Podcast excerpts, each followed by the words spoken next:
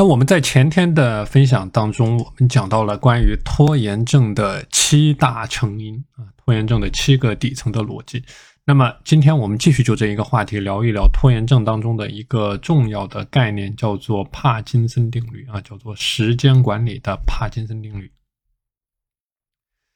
那么这个帕金森定律呢，它是有来源的。在1958年的时候，英国人诺斯科特·帕金森他出版了一本书，叫做《帕金森定律》这样的一本书。那么这本书呢，它主要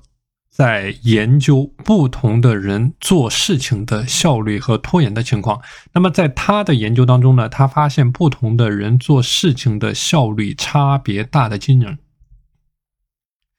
那举个例子啊，比如说一个老太太在给她的侄女寄明信片的时候，她会花上1个小时的时间去找明信片，1个小时的时间去找地址，然后1个小时的时间呢去写明信片，然后又会花上20分钟的时间出门去寄明信片。那么当她一切忙完了之后，半天的时间已经过去了，这个老太太疲惫不堪。但他发现呢，同样的一件事情啊，一个忙碌工作的人，那花上5分钟的时间在上班路上，他就可以把这件事情给搞定。那所以说啊，工作效率高的人呢，他往往可以同时轻松的搞定好几件事情，依然能够游刃有余。那么工作效率差的人呢，行动迟缓，一事无成。那么所以他在书中就提到了一个概念啊，叫做后者他掌握了高效做事情的密码，而前者呢，他总是习惯性的拖延，事情做不完，时间不够用啊。那么这里呢，就引出了帕金森定律的概念。那么帕金森定律呢，讲到的就是一个核心的观点，说在你的工作能够完成的时限内啊，比如说你有一个2个小时的工作，你有一个3个小时的工作，那么在这个工作的可以完成的时限内呢，你的工作量会一直的累加，那么直到你所有的可以利用的时间都全部被充满为止。那么这里呢，讲的是如果时间充裕的人啊，就说懒惰的人，他会放慢他工作的节奏，那么就是一件再小的事情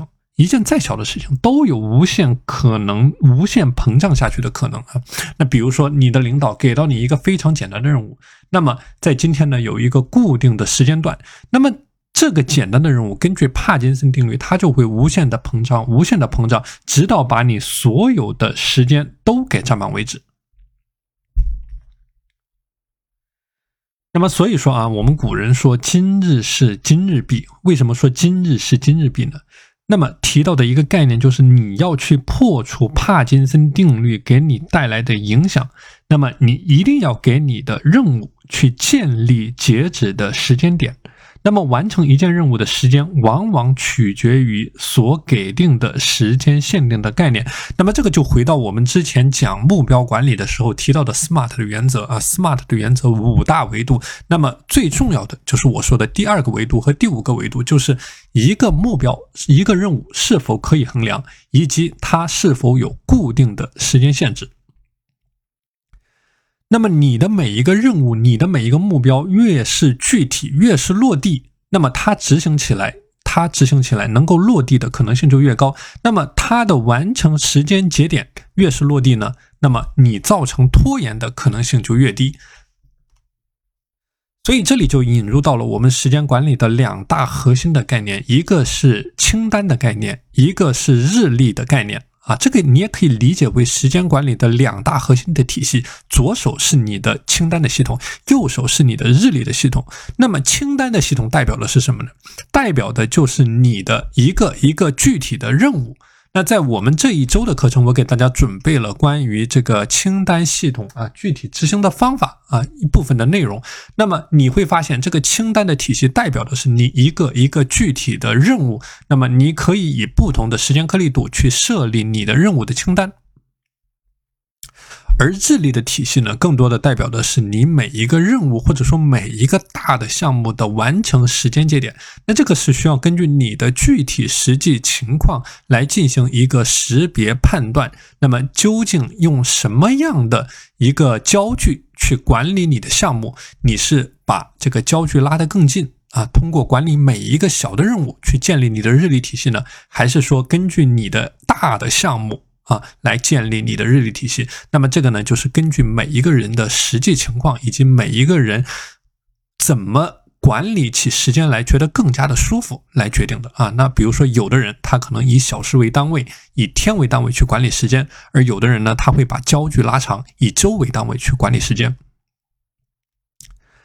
但是无论你怎么样去管理啊，一定要回到我们之前讲到的时间管理的八字箴言啊。八字箴言的上半部分呢，叫做保持严谨啊。保持严谨的意思就是说，你一定要有这个清单体系和日历体系这个基本的框架。而八字箴言的后半部分叫做不失灵活啊。不失灵活指的是你的清单的体系和日历的体系是根据你自己的生活习惯和时间管理的习惯和工作的习惯去进行一个调整，把它的焦距调整到最适应你人性的一种方式，让你自己觉得最舒服，做起来最顺手不别扭的一种方式。